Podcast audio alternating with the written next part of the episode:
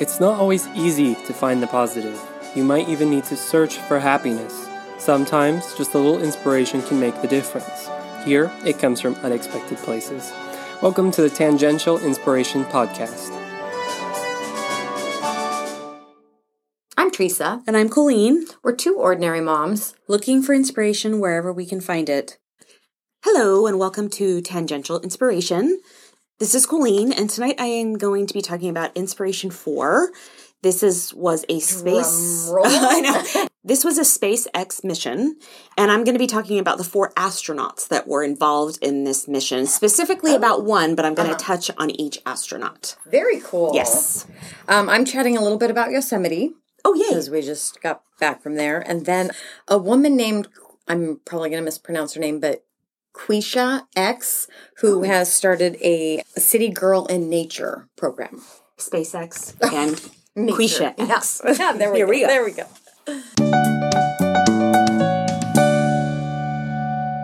So first, the bad news. You know, a lot oh. of times our inspiring stories come after something awful. Right. And apparently there are between 12 and 15 so-called honor killings in the UK committed each year by men against women seen to have brought shame to their family. Right.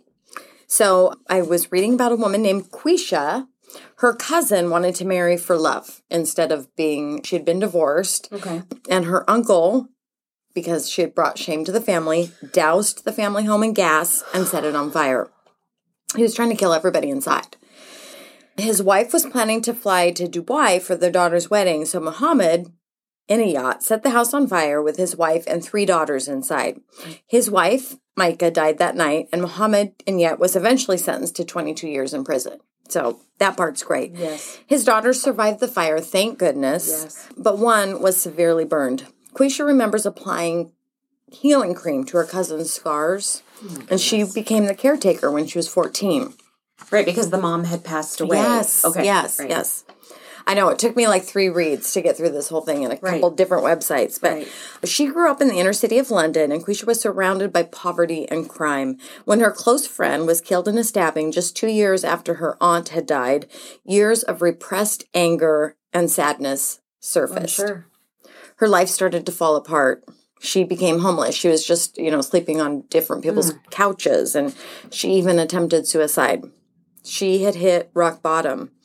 Then there was a local community program offered for kids. They could go, it's through the British Exploring Society, a youth charity. And Kwesia was offered an opportunity to go travel to the Peruvian Amazon rainforest. Wow.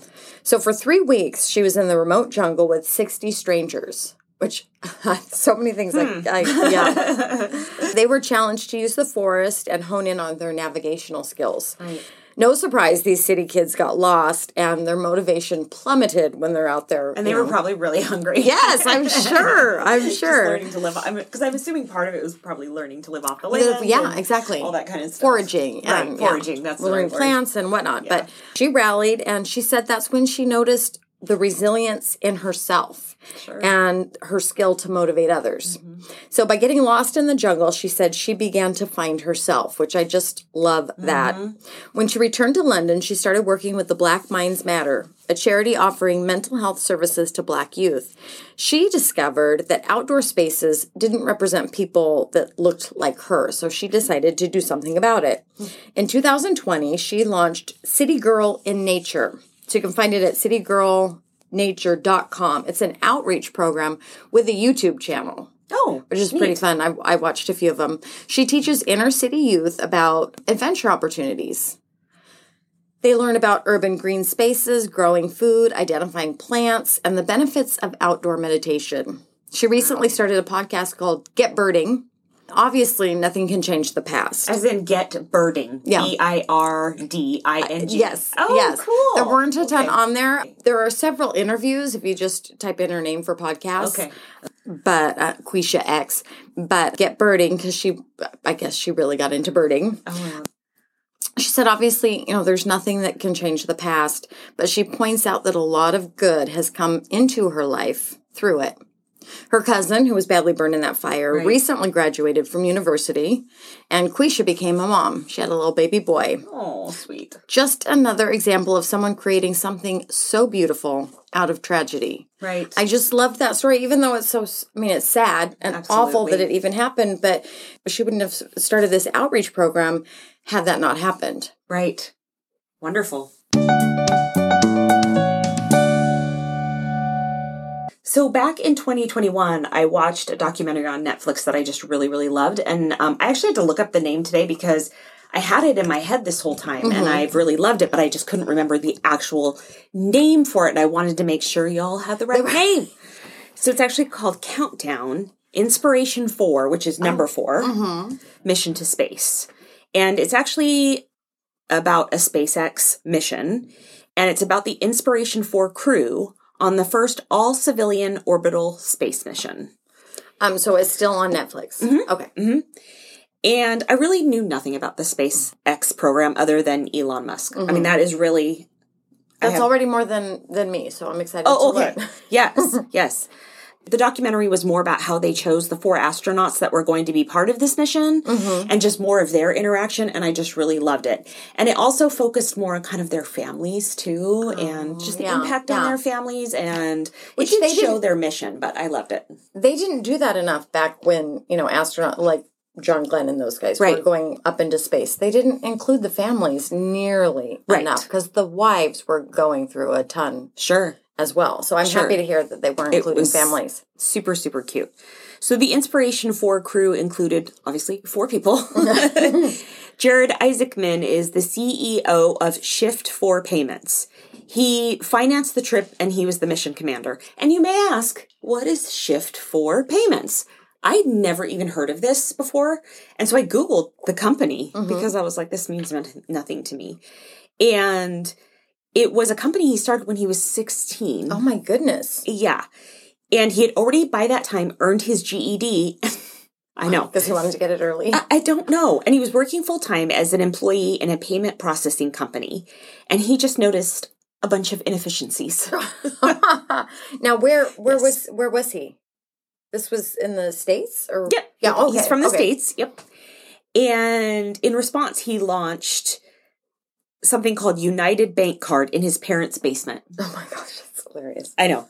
So apparently, and I I think we can kind of remember this. It took merchants about one month to pay for credit card readers. You remember the ones ka-chunk? Oh yeah. right? Yeah, yeah, yeah. So apparently they must have been really expensive.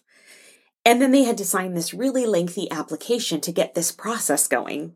As an alternative, Isaacman's new company cut the time to one day, gave merchants credit card readers, and only required a two page application. Ah. So he made billions of dollars with this company. You know, looping Yeah. back now, that's how he financed this SpaceX mission Gotcha. and he named the four crew seats. So he, again, looping back here, he financed the trip and he was the mission commander. So he named these four crew seats to reflect positive aspects of humanity. and his was love that. leadership, that. was him. And then the other three were called hope, generosity, and prosperity. Oh my gosh, I love that so Yes. much. Yes. So in the documentary, um, I just loved Jared, and you would love it too. Mm-hmm. And it really did focus on his really cute wife and their two little girls, Mm-hmm. and they're just adorable. and two out of the four seats were also focused on St. Jude Hospital. Oh my. Oh. I know. Yeah. I okay. know. This- so good. This documentary needs to go on my list yes, to yes, watch. yes, yes. So the one that was called Generosity, Mm-hmm. um, there were tickets that were raffled off to raise money for the hospital. The donations or the tickets Mm-hmm. were fifty dollars each, and this raised thirteen million dollars for the hospital. For St. Jude. Right. That's- And so the the raffle was a spot on in the crew. Mm-hmm. Okay. So actually, someone anonymous won this seat, oh wow. and they decided not to go to space. yes, that would be But they transferred the prize to their friend. oh. And his name is Chris Sembroski. And this was a friend of theirs that they had gone to college with Mm-hmm. at Riddle Aeronautical University in Florida. And so this was somebody that already loved Yeah. this. Space and yeah. Chris said, I think that just really puts me in a very special spot where not only do I feel very lucky to be here, but I have a huge responsibility to pay that forward and show that generosity towards others and to bring that message to everyone else. So just to I recap, love Chris. he was he's adorable. So now we have Jared Mm-hmm. and we have Chris.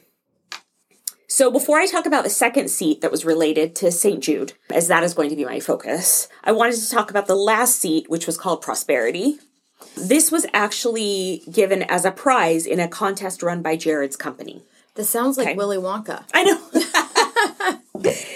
and the contestants used the company's software to design an online store and then tweeted videos describing entrepreneurial and space dreams.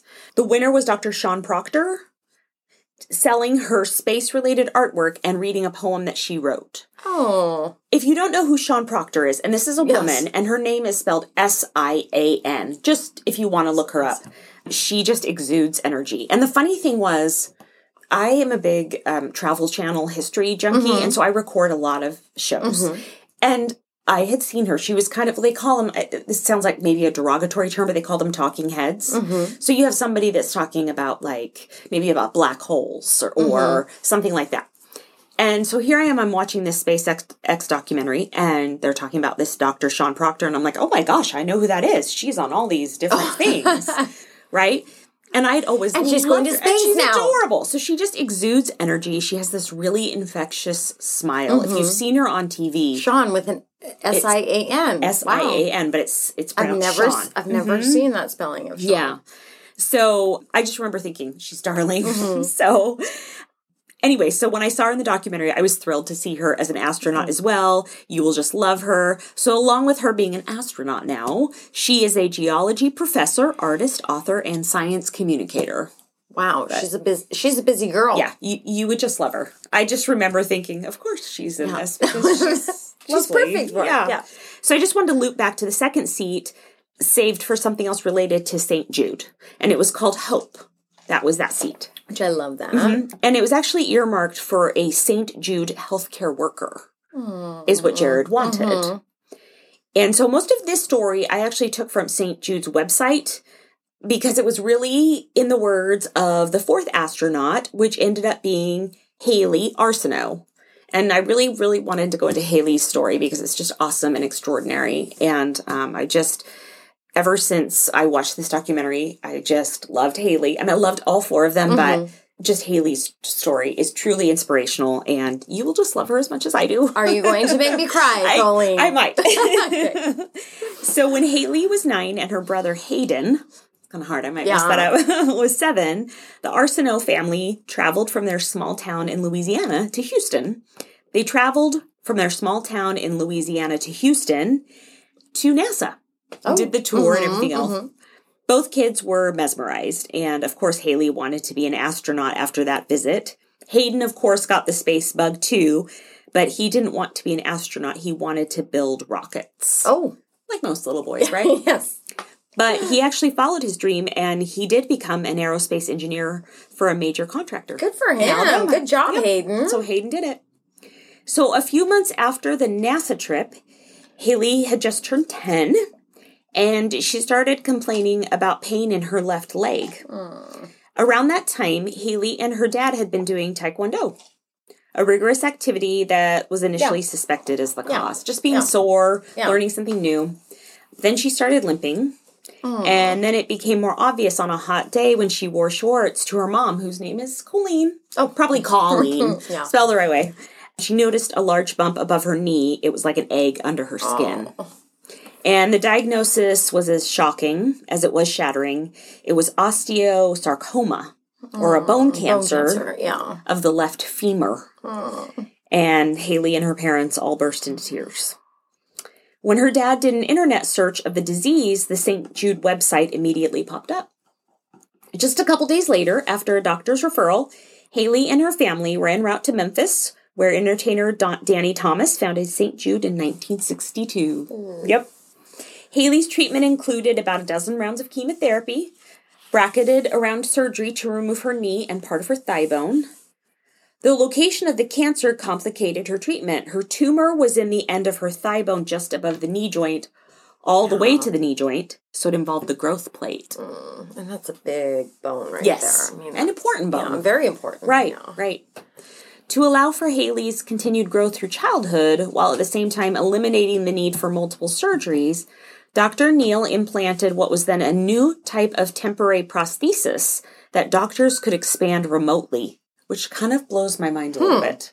Right. I didn't do a, any more Yeah. jump into that, but that just sounds amazing to me. Especially because when, I mean, how long ago was this? I must dry my eyes a little bit as I You know what? I'm not sure. I would guess that um, Hayley now is in her late 20s. Okay. So,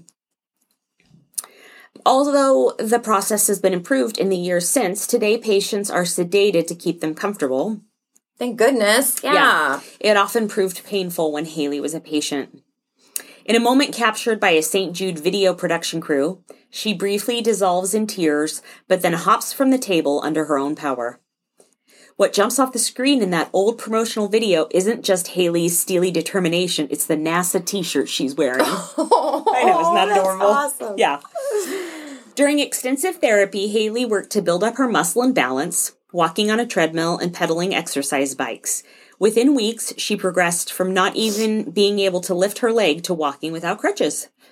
And none of that unrelenting rehab or pain stopped her from showering caregivers with gratitude and radiating positivity. I just remember her smiling through it all, said Elizabeth Barnwell, a nurse practitioner who helped treat Hayley and now, decades later, is a coworker. Oh, wow. Mm-hmm. Everybody really wanted to take care of her. She just made you a better person. Hayley is the first to say, quote, Cancer helped her make her who she is. It taught me to kind of expect the unexpected and go with it. Also, I think having cancer made me tough. End quote. I love Hayley. I know. You will. I haven't met her, but I love oh, Hayley. Oh, she's darling. But she is just quick to add it wasn't just cancer. Her St. Jude experience was formative as well. yes, yes. Hayley's connection to the hospital took hold the day she and her family arrived. She remembers her mom walking up to the front desk, so overcome with emotion that when she tried to utter Hayley's name, mm, sorry, she couldn't. She just burst out crying instead. This would be me. This would be both of us. The receptionist walked around the desk and gave her a hug, telling her not to worry. They were all part of the St. Jude family now. And honestly, truer words were never spoken, Hayley said. We really became a family. St. Jude was a safe place, a place of hope and comfort. So much so that I remember when my doctor came in at the very end and told me I was cancer free and I could go home. She said, I remember crying because I didn't want to leave. Oh, I that know. says a lot I know, about St. Jude. Colleen, her mom, thinks Hayley endured cancer so well because she loved meeting new people and forming intense and enduring bonds with her caregivers and other patients. She remembers taking Hayley for a quick trip home to Louisiana right before her limb sparing surgery. Mm-hmm. Hayley couldn't wait to get back. And, I let's go back to the hospital. In fact, during the drive to Memphis, she told her mom of her plans to raise money for St. Jude Oh, I love that. and then proceeded to recite the speech she would give to the donors, telling them about Danny Thomas, about how no patient families ever get a bill, and the whole St. Jude story. Oh my gosh, that's just awesome. Colleen says, I remember holding back tears thinking she's got to live through the surgery. She's got to live to be able to do this. She kind of has the mentality of live now because you don't know the future, Colleen said. The truth is, bad things do happen, and it happened in her life. Instead of being all depressed about it, she lives it to the fullest. From the time she was discharged as a patient, Hayley always planned to come back to St. Jude to wear a name badge instead of a wristband, as she puts it. All I knew is that I wanted to work at St. Jude. Oh, I love that. She studied to become a physician's assistant while also majoring in Spanish to help working with Spanish speaking families. Nearly a year She's after going to it one up everything. Yep. It's not enough to just be a nurse practitioner. She's got to. Hayley still talks about receiving the email confirming she had been hired at St. Jude. It was the happiest moment of my life. On social media, she announced the new job as her ultimate life dream come true. I told myself over and over when I was going through treatment that God had a plan. I'm overwhelmingly grateful for his faithfulness in my wild journey. She works with leukemia and lymphoma patients, but she's more than a caregiver. She's been one of them, a child with catastrophic disease and all the emotional side effects that come with it, the fear, the doubt. I especially tell the new patients that I had cancer, as well, almost two decades ago. I kind of know what they're feeling. I know it's scary and overwhelming, especially at first. A couple of days ago, I was talking to one of my patients and said, Cancer is going to change you, but it's going to make you who you are, and you're going to be so much stronger because of it. Truth right there. Uh huh. Our kids ask tough questions. They're incredibly wise. They pick up on things way faster than imaginable, but they're incredibly brave. So, Richard Shadyac, the president and CEO of ALSAC, he is in charge of the fundraising and awareness organization for St. Jude. And so they he was approached by Jared to choose the St. Jude employee for the Inspiration 4 mission. And he said, Hayley radiates light and hope and has always been a big inspiration to anyone who meets her, including me. What excites Hayley and others most about the mission is the impact it will have for St. Jude. To begin with, there's the money to be raised for the research hospital. Hayley plans to devote considerable time on the mission to interacting with St. Jude's patients through either video chats or video messages. Oh my and they do show that on the documentary. Oh, yeah. That does happen. She said they'll be able to see a cancer survivor in space, someone just like them. So, in the end, Inspiration 4 had a $200 million fundraising goal Mm-hmm. for St. Jude, and they actually exceeded it. Wow. So, if you want to check out a feel good documentary Mm-hmm. with lovely people who treat each other with like respect and kindness, Which who doesn't need more of that? Hello. I mean, yeah. that's actually the kind of stuff And that I so like. amazing that she. I mean, those Yeah. kids now that gives them so much more Right. hope and incentive. And like, if Yeah. she can do that, Yeah. I can reach for the stars too. You will just love these four people. so you must So- watch it with a, a box of tissues. Yeah. is what you're telling me. Yeah. Yeah. It was just it was Oh, just wonderful yeah. and I just loved it. And it kind of also in the documentary goes more into more about the emotional part of it for these families and with that's her a huge thing, to- Right. So yeah. also just as a side note, Hayley's dad passed away about two years Hmm. before this from cancer. Mm-hmm. So I think her mom is scared her mom to let Hayley go, Yeah. obviously, and possibly lose yeah, her daughter. Um, so it does go into a little bit of the emotional besides that, yeah. you know, with these families, but it is just I had no Really, idea really that's how they picked. I mean, I had no I idea didn't that either. they had the seats named and and all I did that. not either until I watched this Makes documentary, me- but just for some reason, I mean, loved everybody, but I just really loved Hayley's Yeah. story. So I I get it. I Yes. totally get it. That's awesome.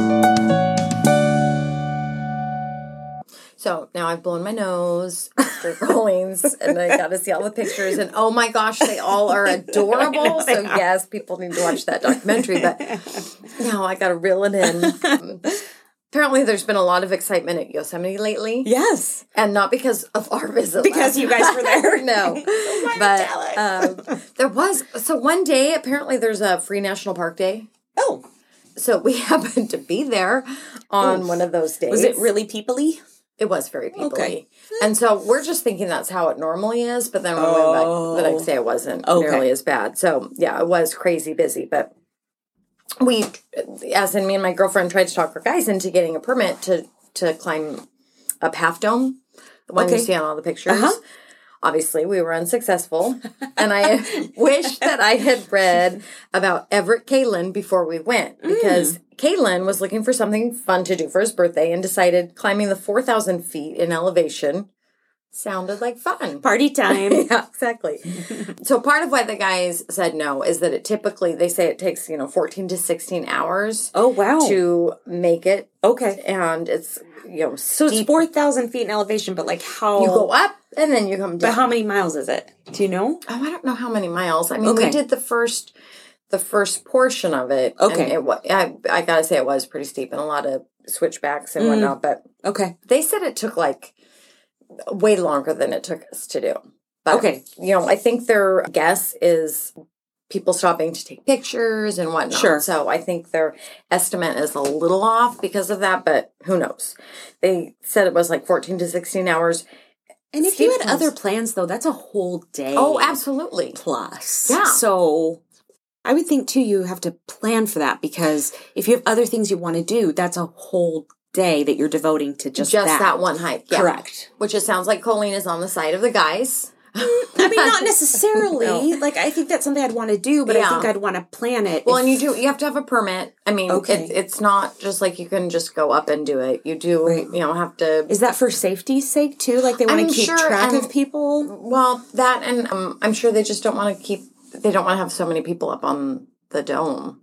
Right. I mean, a lot of people are up there, and and because is it one that is slowly kind of deteriorating? I Are would they concerned guess about just that? probably it is. But Okay. Okay. you know, I I'm not really sure why, Okay. but I think it's a smart thing to do. Right. To Right. kind of limit it. Right. Apparently, it hasn't been that way forever because just recently I had a friend that um, commented on Facebook that Mm-hmm. they had done it before the permits. Mm. So, um, Okay. you know, how many people really are going to want to do it?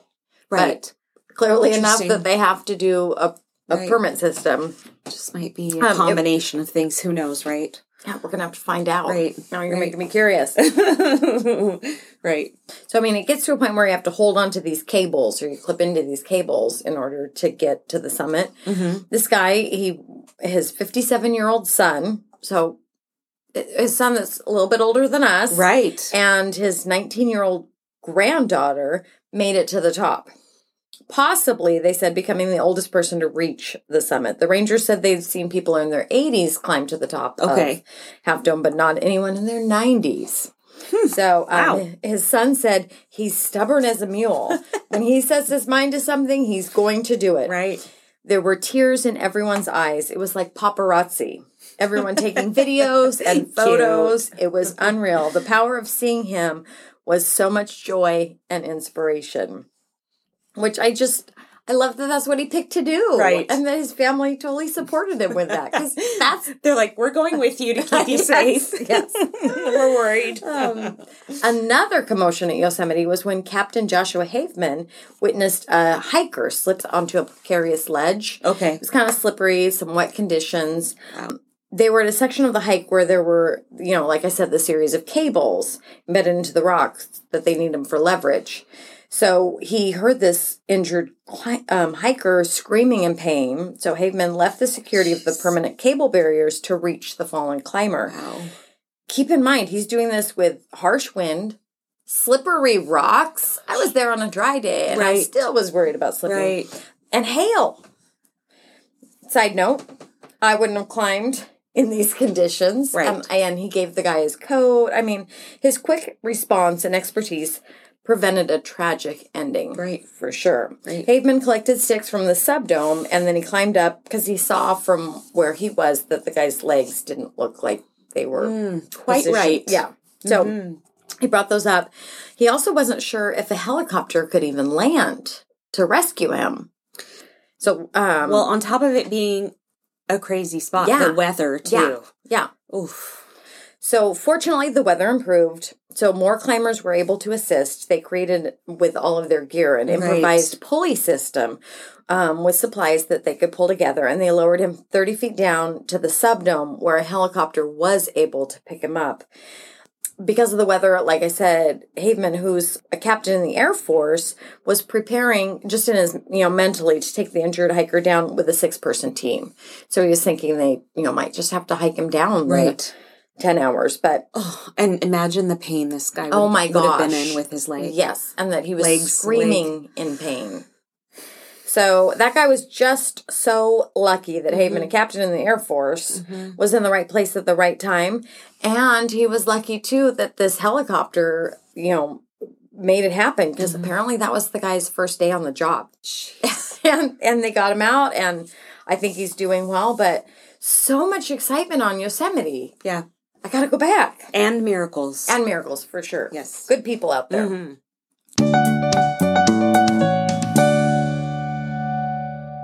We choose to go to the moon in this decade and do the other things, not because they are easy, but because they are hard. Because that goal will serve to organize and measure the best of our energies and skills. Because that challenge is one that we are willing to accept, one that we are unwilling to postpone, and one which we intend to win. John F. Kennedy.